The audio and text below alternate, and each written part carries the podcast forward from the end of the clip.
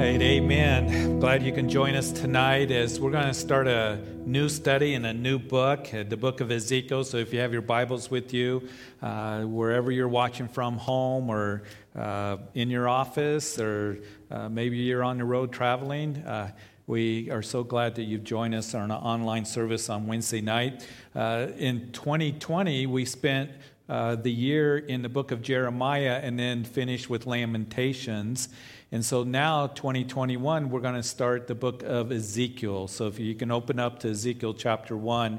I do got a couple quick announcements that I'd like to give to you as you are tuned in, and that is to remind you of our e-bulletin that has all the current events and all the news that you need to know what's taking place here at Calvary Chapel. But I do want to remind you that the end of the year giving statements have been emailed to you, and a physical copy will be coming in the mail for you by the end of the month. So if you got any questions, you can call the church office, ask for Eileen, or you can email her, and her email address is there in the bulletin. Want to remind the young adults, any young adults that are listening, or if you can pass on this information, that on Friday, young adults meeting on Friday nights, 7 o'clock, 18 to 26 years of age, and I know you'll be tremendously blessed as Pastor Luke is leading that. And then as we head towards the end of January, men's Bible study is starting on Tuesday, the 26th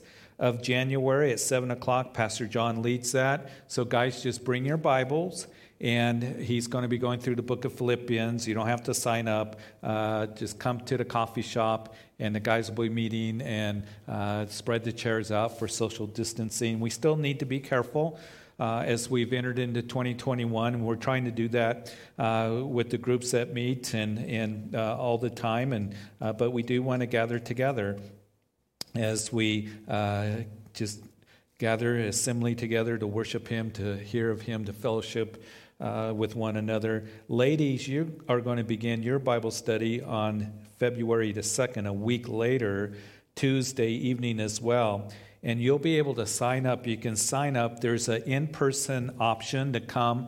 And the ladies will be breaking up into small groups, like 3 small groups. And then there's also a Zoom option. And some of you really took that option last fall. So sign up online through the website or the e-bulletin. And if you got any questions or need help registering, call the church and we'll help you with that. And books are in the bookstore for that study. You can pick them up. They're here for us, and we'll continue to pass that information on to you. But ladies, pray about Tuesday evening lady Bible study. And that's what we got taking place here as we've entered into the new year and as we travel through this month. Look at the bulletin for other information that has taken place. But Ezekiel chapter 1, and we'll begin at verse 1. If you open up your Bibles, of course, you have the book of Isaiah. We spent 2019 that year going through the book of Isaiah. It's 66 chapters. We went through all 66 chapters. And then we went to Jeremiah. Last year in Jeremiah, 52 chapters. And then the book of Lamentations. And now we're going to start the book of Ezekiel. So we're in this section of the Old Testament called the major prophets. And then Daniel is the last of the major prophets that we will study. Actually, what my plan is, we're in Matthew's gospel on Sunday mornings. Hey, come join us, 8, 9:30, 11 o'clock for those services. We have children's ministry at all 3 of those services, and nursery and toddlers. But we'd love for you to join us for our Matthew in person and also online services on Sunday morning. But after we get done with Matthew, we're going to enter into, after this week, into chapter 15. So we're about halfway through Matthew. Then we're going to do a study on Sunday morning in the book of Daniel. So that's where we're going for the year in our Bible studies. And Daniel's an incredible study. He's the last of the major prophets. And then you have that last section of the Old Testament called the minor prophets. But the book of Ezekiel, I know that we're going to be tremendously blessed as we go through it. And there's 48 chapters, and we'll look at all 48 chapters, but quite an interesting prophetic book that is going to edify us, encourage us, and bless us in every way. Father, I do pray that as we now enter into this study of the book of Ezekiel, that, Lord, this was a prophet on the scene 2,600 years ago. And the prophecies given to us are absolutely amazing. They speak to us today. They speak even the day in which we're living in. But Lord, I pray that we would understand this, that you have inspired these words to be kept through the millennium, through the centuries, for us today, and will be established forever. And Lord, may you just help us to not only look at the book of Ezekiel as a book that's prophetic, but also to give us instructions and understanding and comfort and hope. The world needs hope and people need hope right now. And we know that our hope is in you and our salvation is in Christ Jesus, that you have a wonderful, wonderful plan for us. And even as Ezekiel is going to give the nation of Judah that's off into captivity your promises and your plan for them. And Lord, we're excited that we can be established in truth. And Lord, that we can be established in your word. So bless this study as we go through the book of Ezekiel and tonight's study in Jesus' name. Amen. So to give you a little bit of background about Ezekiel, and we've talked about it as we've been going through the books of the prophets. Isaiah, of course, would be on the scene, and he would speak to the house of Israel, the 10 northern tribes, and then also to the house of Judah. And we know that Isaiah, that as he was speaking, he would begin his ministry in about 740 BC. His ministry lasted for 40 to 50 years. It ended with Manasseh, the king of Judah, that would saw him in half, is what historians tell us. We know there's a mention of that in the book of Hebrews, but not his name specifically. But Isaiah was on the scene. He would speak to the house of Israel. They would be taken off into captivity by the Assyrians in 722 BC, and then he began to focus on the house of Judah, and he warned them about their idol worship. And after the death of Isaiah, there's about 60 years that would pass, and then it was Jeremiah that came on the scene. 50, 60 years after the death of Isaiah, he comes on the scene during the reign of Josiah. Now, Josiah, keep in mind, the 10 northern tribes of the house of Israel had been taken off into captivity. The house of Judah was spared during the days of Hezekiah. It was the Assyrians who were the powerhouse of the day. They surrounded Jerusalem. You read about that in those chapters of 36, 37, 38 of the book of Isaiah. And you see how they threatened Jerusalem, and then an angel came and destroyed 185,000 Assyrian soldiers in one night. That was the beginning of the decline of the Assyrian Empire. And then we know that the Babylonians would eventually rise to power. Well, Josiah, he was the last of the godly kings in Judah, and he would reign in about 640 BC, and he would reign till about 609 BC, where we read in those historical books of 2 Kings and 2 Chronicles. He was killed up in the valley of Megiddo by the king of Egypt, and the king of Egypt kills him. And then the last four kings of Judah were ungodly kings. His son came to reign, and it was Josiah killed in about 609 BC. His son came to reign, Jehoahaz. He only reigned for about 3 months, and then the king of Egypt came and took him away off to Egypt. And then his other son would come to reign, Jehoiakim. And Jehoiakim reigned for 11 years, and he was a terrible king. We read about him in the book of Jeremiah quite extensively, how Jeremiah came to him. You see, Jeremiah's ministry started during the reign of Josiah. He would come and he would give warning to Jehoiakim. Listen, don't rebel against Nebuchadnezzar, because it was during the reign of Jehoiakim that Nebuchadnezzar, that he comes to Jerusalem in the first deportation of Jews, the captivity beginning, that would last for 70 years, right? Jeremiah prophesied that the Babylonian captivity is going to be 70 years, and then God's going to visit you and bring you back into the land. And in 536 BC, after the fall of Babylon by the Medo-Persian Empire, of course, they would begin to come back into the land. But Jeremiah, he's warning Judah about destruction, devastation that was going to come. if they did not turn away from their idol worship. And Jehoiakim was one that he was just a very ungodly king. Jeremiah presented him with the scroll, and he took the scroll and chopped it up, and they persecuted Jeremiah. Jeremiah's ministry lasted for about 40 to 50 years as well. But in the second deportation, what happened? At the end of Jehoiakim's reign, he was a terrible king. He only cared about himself. And we know that there's references given to us in history that it was Nebuchadnezzar, the king of Babylon, as he would come to Jerusalem. It was perhaps his desire that he was going to destroy Jerusalem at that time. And the people, knowing that, they took Jehoiakim and they killed him. And so Nebuchadnezzar spared him. He spared Jerusalem. He spared Judah at that time, but he took more off into captivity in the second deportation. And in that second deportation, Ezekiel was taken off into captivity. And then, of course, if you followed with us in our study of Jeremiah, that Jeremiah is there in Jerusalem, he's ministering. Daniel is taken off in the first wave of captivity in 605 BC, the choice man of Judah. He's in Babylon. He is serving Nebuchadnezzar. And then Ezekiel's taken off in 597 BC in the second deportation. And then the third and final assault on Jerusalem in 586 BC was the destruction of the city and the destruction of the city of Jerusalem. And then we read all about that in the book of Jeremiah.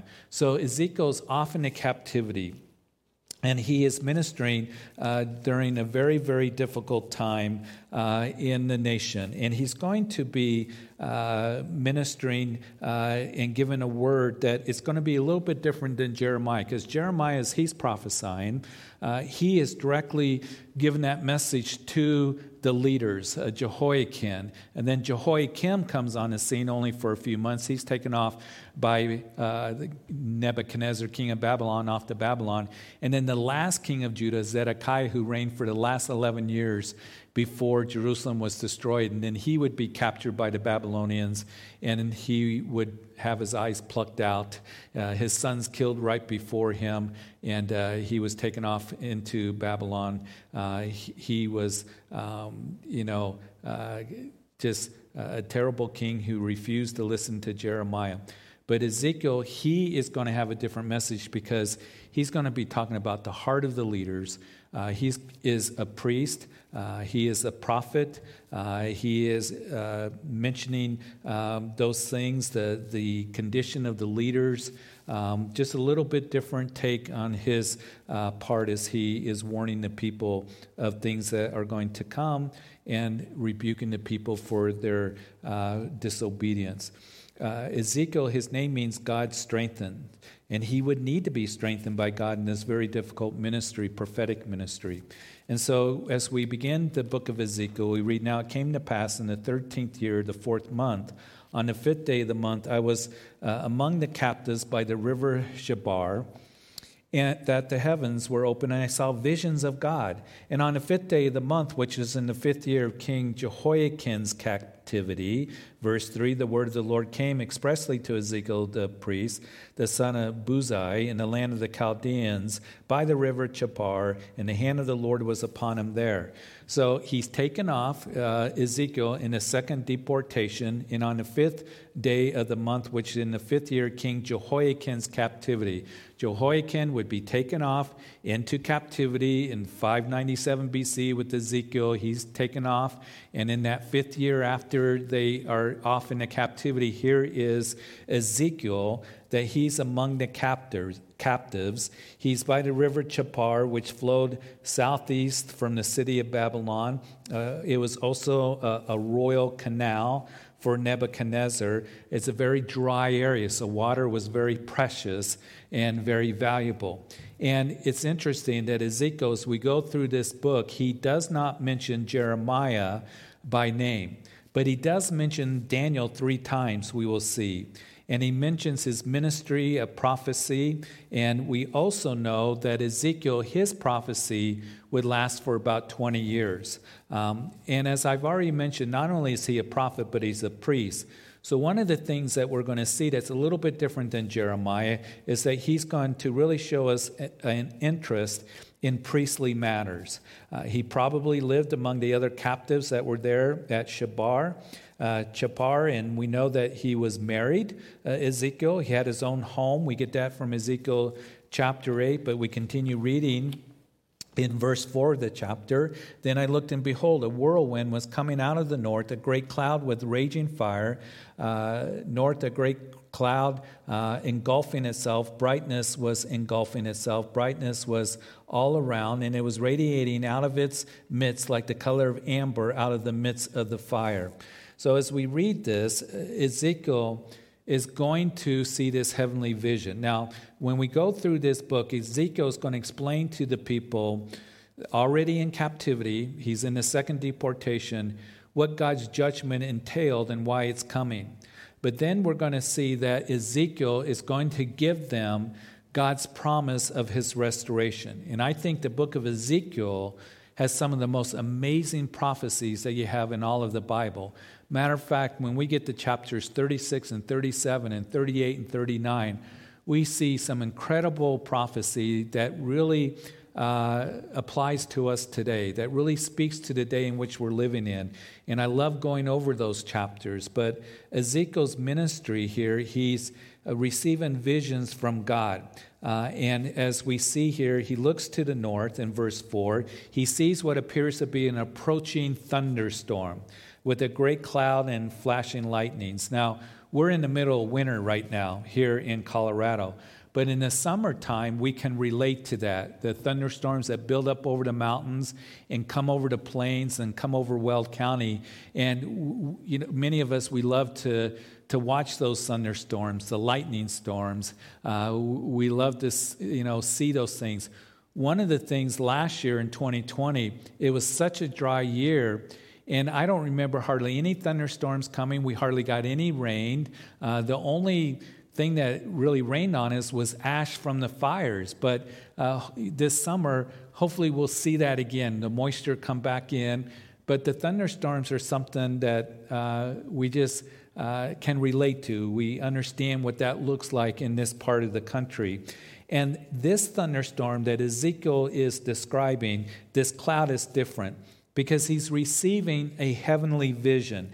This cloud has fire, the color of amber. I'm sure that it is very, very impressive. And any of the surrounding, sounds that he hears, I'm sure is very divine. You hear of around the throne of God, thunders and lightnings. I'm sure it's not like the thunder we hear here in the storms, but it's just very divine. It's very incredible. And from it, verse 5, it came the likeness of four living creatures, and this was their appearance. They had the likeness of a man. Verse 6, each one had four faces, and each one had four wings. Their legs were straight, and the soles of their feet were like soles of calves' feet. They sparkled like the color of burnished bronze. The hands of a man were under their wings on their four sides, and each of the four had faces and wings. Verse 9, their wings touched one another. The creatures did not turn when they went, but each one went straight forward. As for the likeness of their faces, each had the face of a man. Each of the four had the face of a lion on the right side. Each of the four had the face of an ox on the left side. And each of the four had the face of an eagle. Very interesting. Now, the focus of this vision right now is the four living creatures in the midst of the fire. And they're going to be identified when we get to chapter 10 as cherubim. Now, cherubim, we read that term in the scriptures, in the Old Testament, a special order of angelic beings. We will also read in chapter 28 of Ezekiel that they have special access to God. Remember that in the book of Exodus, when the Lord told Moses, I want you to build a tabernacle so I can meet with my people.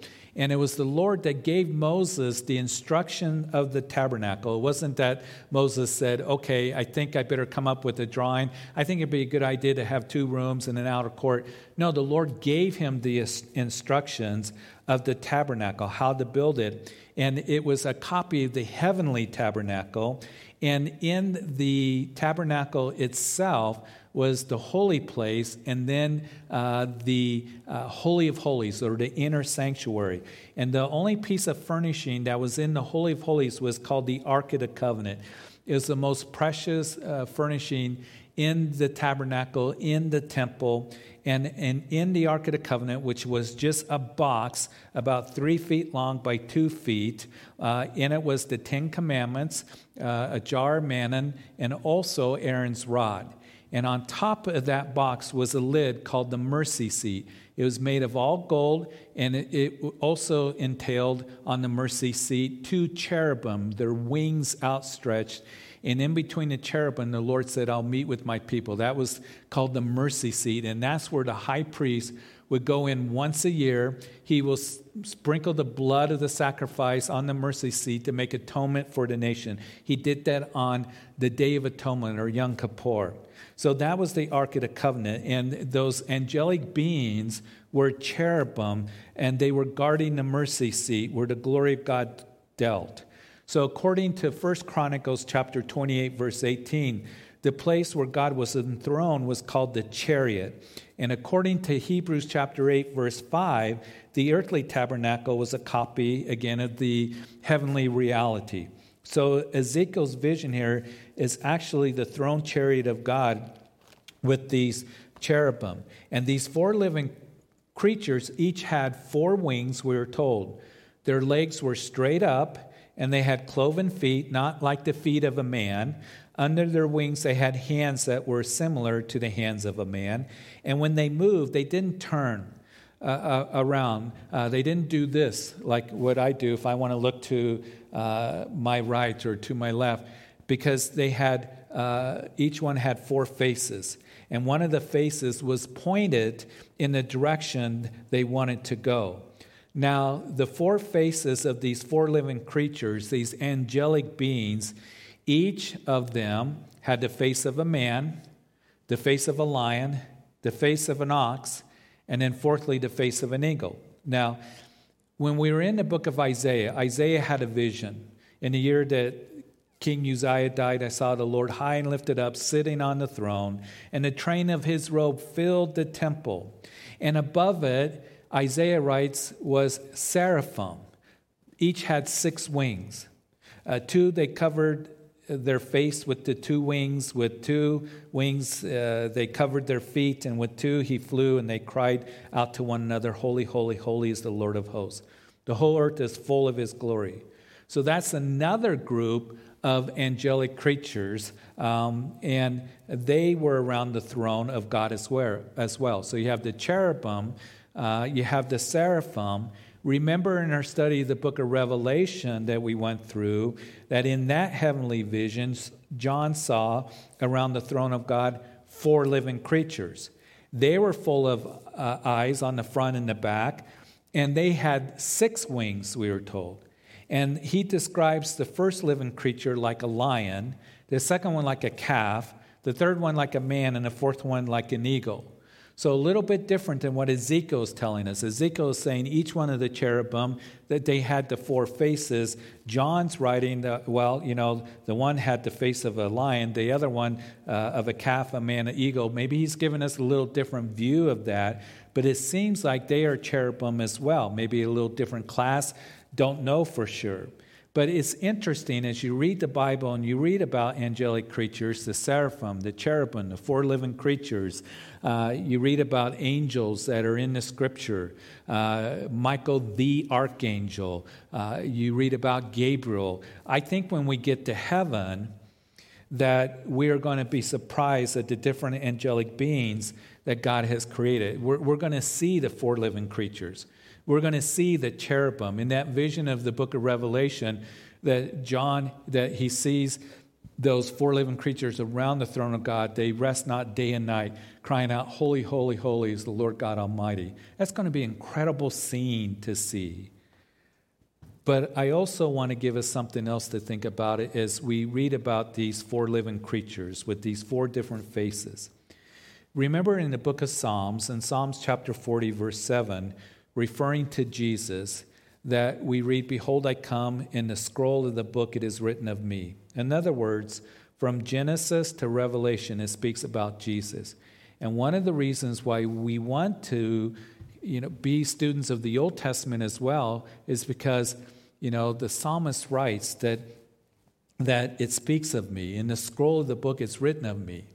When you read about the tabernacle in the book of Exodus, it speaks of Jesus. It points to Jesus. When you read about the sacrifices in the book of Leviticus, it's all fulfilled by Jesus. So it speaks of Jesus all throughout the scriptures, from all of it, from Genesis 1:1 to Revelation 22:21. And the tabernacle and the sacrifices and the angelic beings, we can see that it does point to Jesus. Here these angelic beings, these four living creatures, these cherubim, have the face of a lion, of an ox, of a man, and an eagle.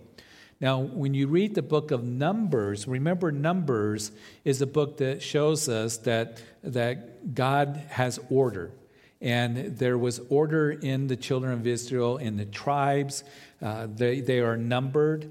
And, of course, Paul writes in the book of 1 Corinthians chapter 14 that we're to do all things decently and in order. So the book of Numbers tells us that God is a God of order. And in chapter 2 of Numbers, God tells the children of Israel how they were to travel and camp in their wilderness wanderings.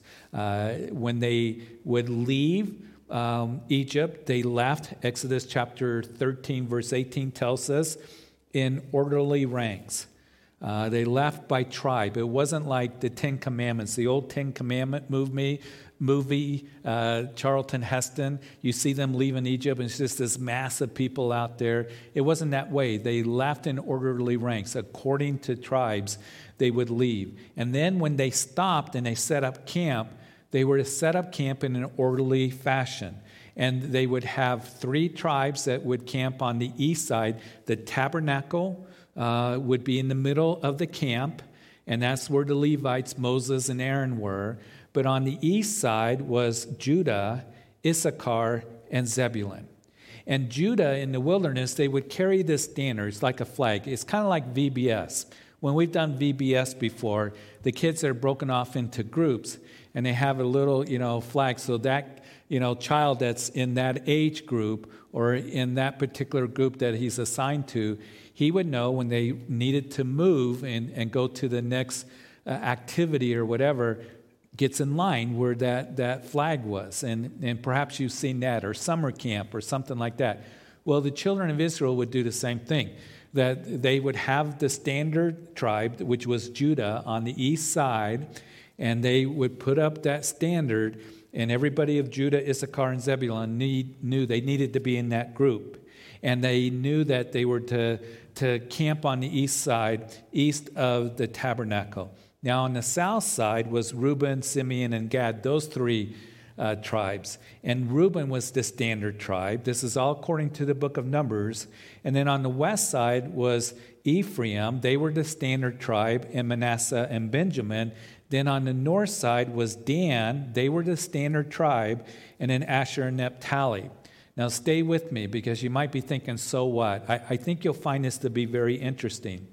Rabbinical historians and teachers and scholars for centuries have taught that the standard that Judah had on their standard was that of a lion. Judah of the tribe, that Jesus came from. Judah is a lion's whelp. So they believed that it was a lion on the standard. They have taught that Reuben had a standard, and it had an image of an ox. And then Ephraim, there on the west side, the standard tribe, they had a standard that had an image of a man. And then on the north side, Dan, they were the standard tribe that had an image. As they were walking through the wilderness, as they set up camp north of the tabernacle, that their standard was one of an eagle. the same four symbols as the four faces that are here in Ezekiel's vision of heaven and also John's vision in the book of Revelation. Now, the Gospels. We are in Matthew's Gospel on Sunday morning. And Matthew was written to primarily the Jewish audience. I mean, everyone can read it. It's God's word. But his focus was the Jewish audience to show us that Jesus is the King of Kings. So he quotes more than any of the gospel writers by far Old Testament scripture. Jesus came fulfilled what the prophets said over and over again to show them that Jesus is the Messiah. He came to fulfill these prophecies. So Matthew to show us that Jesus is the King of Kings. Mark was written to show us that Jesus is the servant of all.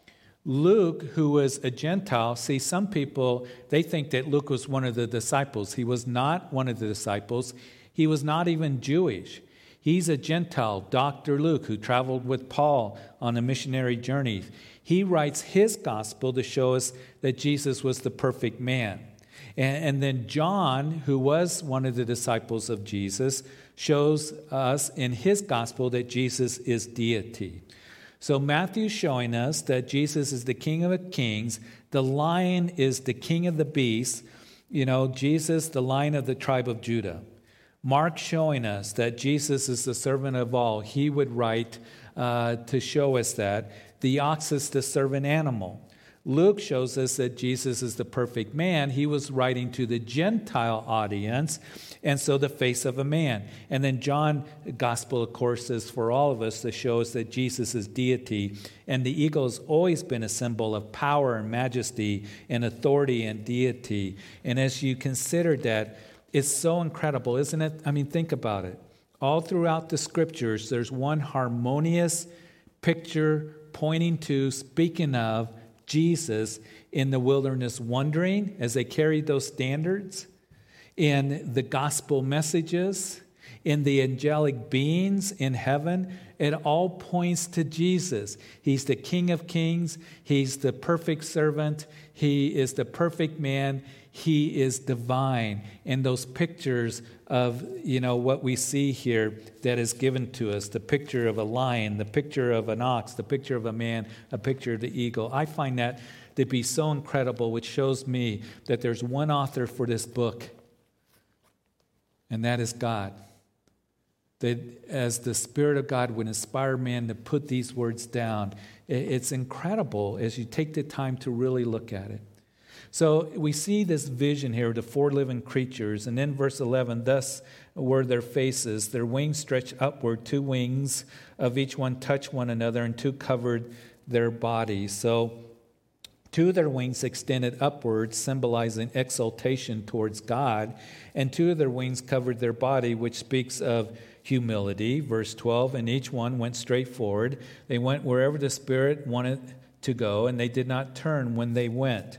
So speaking of complete surrender and obedience to God, wherever the Spirit wanted them to go, that's where they went. And that's my prayer for us, that we would be Spirit-led in all of our lives. You know, in that wilderness wandering, there was the pillar of cloud that was above the tabernacle in the middle of the camp. Pillar of cloud by day, pillar of fire by night. And whenever that pillar of cloud and fire would move, then the people would pack up, and they would, again, leave in orderly fashion. And wherever that pillar took them, that's where they stopped. They were led by the Lord in that way. The glory of God, the pillar of cloud, the pillar of fire. And the Lord desires for us to be led by Him wherever He wants to take us, to just allow Him to guide us in our lives, because He does want to do so much in our lives. Just letting Him, wherever you want to take me, Lord. Whatever you want to do in my life, dear Lord, because we have the Holy Spirit in our hearts to guide us and to lead us, to say this is the way, walk in it. And then as we read in verse 13, for as the likeness of the living creatures, their appearance was like burning coals of fire, like the appearance of torches going back and forth among living creatures. The fire was bright, and out of the fire went lightnings. And the living creatures ran back and forth in appearance like a flash of lightning. The creatures moved very quickly. Flashes of lightning. Again, I think this is divine lightning. Remember in the wilderness wandering when they came to the mountain of God and there was lightnings and thunders and it overwhelmed the people. That's why I said, you know, it's very divine, different than what we hear when a thunderstorm comes over, which can be very loud. But the people just were amazed. They trembled at it. It must have been an incredible sight. In verse 15, now as I looked at the living creatures, behold, a wheel was on the earth beside each living creature with its four faces. The appearance of the wheels and their workings was like the color of beryl, and all four had the same likeness. The appearance of their working was as it were a wheel in the middle of a wheel. And when they moved, they went toward any one of the four directions. They did not turn aside when they went. In verse 18, as for their rims, they were so high, they were awesome, and their rims were full of eyes all around the four of them. The vision continues to be interesting, isn't it? Somehow the cherubim were connected to a wheel within a wheel. And at the rims of the wheels had eyes all around them. And I believe that the eyes represent the all-seeing nature of God, who rides the throne chariot. God saw the sin of Judah and his people. He saw everything that they were going through. And you see, that's very sobering because he sees us. Listen, that can be very comforting or it can be very troubling. Because we can think that I'm doing this in secret. Nobody knows.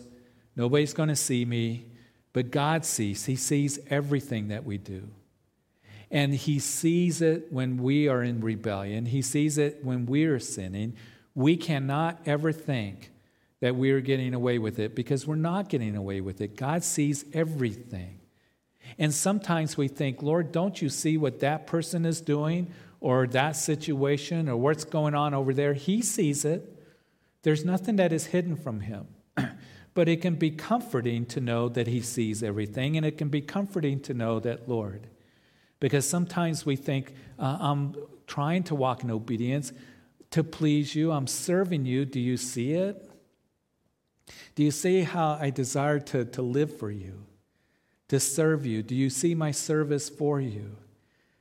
And sometimes we think that the Lord doesn't care, or the enemy comes and whispers in our ears. You know, nobody sees it. God doesn't see it. He does see. He sees everything that you're doing, and he is pleased with your obedience.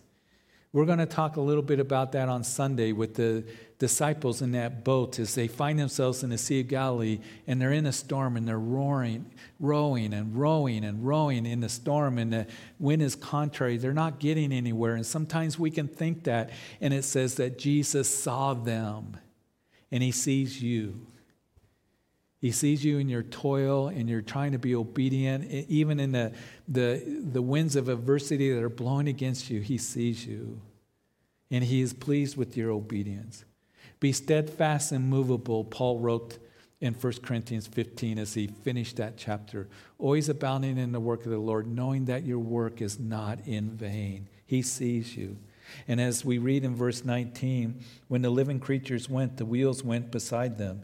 And when the living creatures were lifted up from the earth, the wheels were lifted up. And wherever the Spirit wanted to go, they went, because where the Spirit went, and the wheels were lifted together with them. For the Spirit of the living creatures was in the wheels.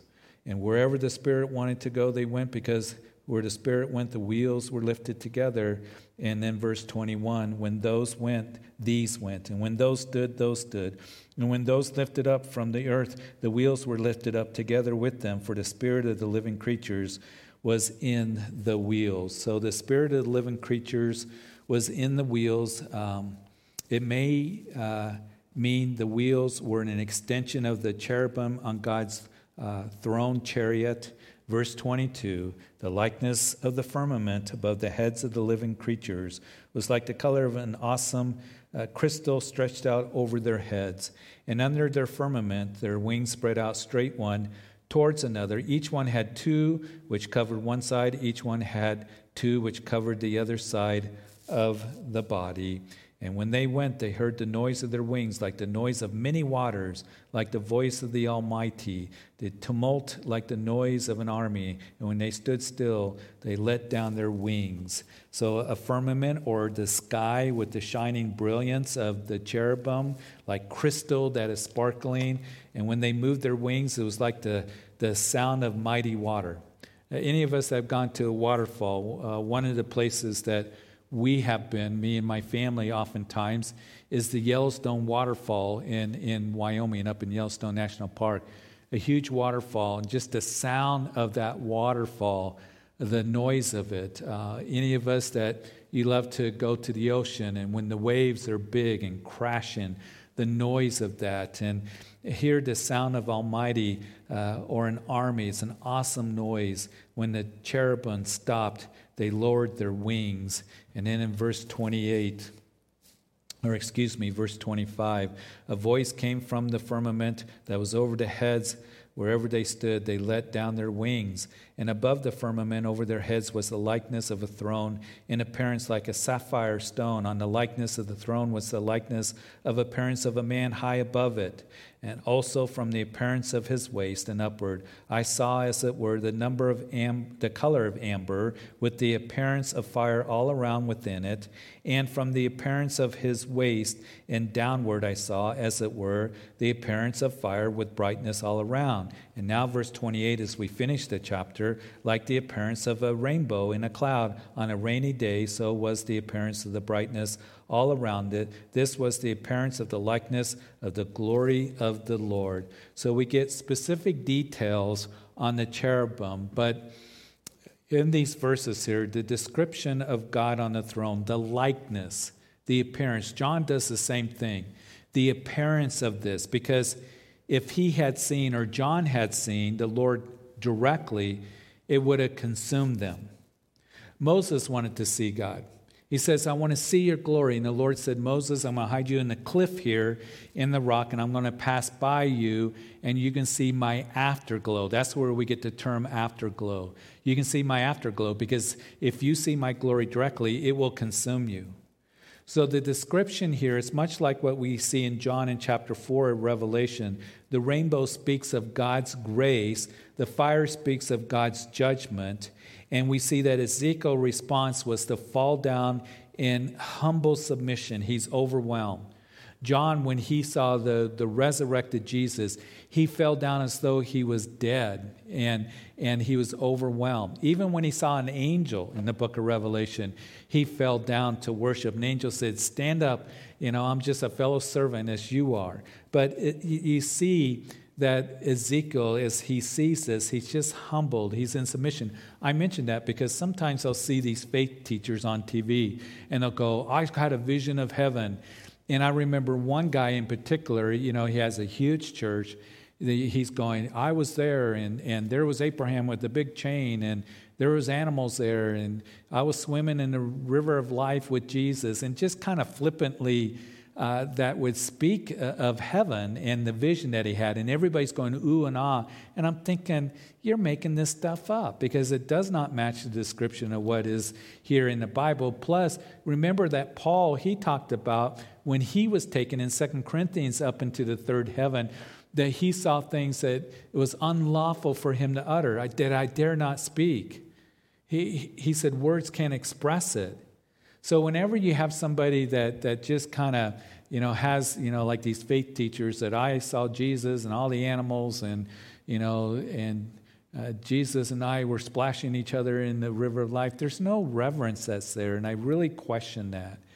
Here is Ezekiel, John. They're overwhelmed with the vision in heaven that they saw, the glory of heaven. And the good news for you and for me is we're going to be there. And then in Revelation chapter 5, after John's vision of the throne and around the throne and the 4 living creatures and the 24 elders, and here we don't see a mention of the 24 elders. And in John's vision, when the 24 elders are spoken of, I think that perhaps it represents the church. That is just something that commentators and teachers suggest. We don't know for sure. But Ezekiel doesn't speak of the 24 elders. But all of that is real, and we're going to see it someday.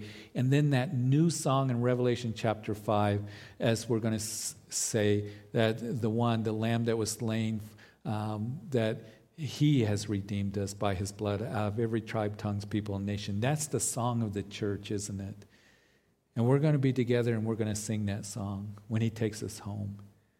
And we're all going to be before this throne of God in his glory and splendor, and these cherubim and the four living creatures and all of this, and the brilliance of the colors and the sounds. It's going to be incredible. That's our future.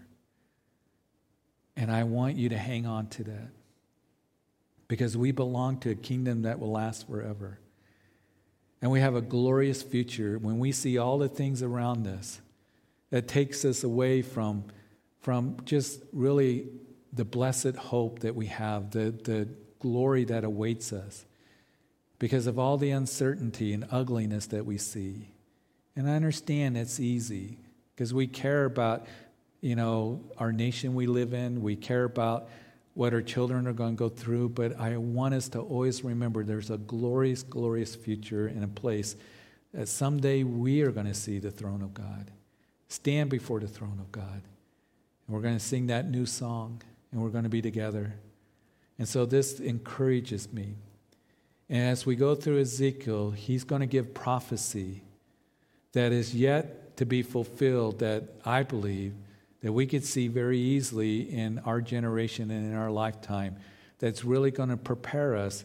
As Jesus said, when you begin to see these things come to pass, look up and rejoice, for your redemption draws near. Listen, keep studying with us on Wednesday night through the book of Ezekiel. I know that you'll be blessed. It's an incredible book.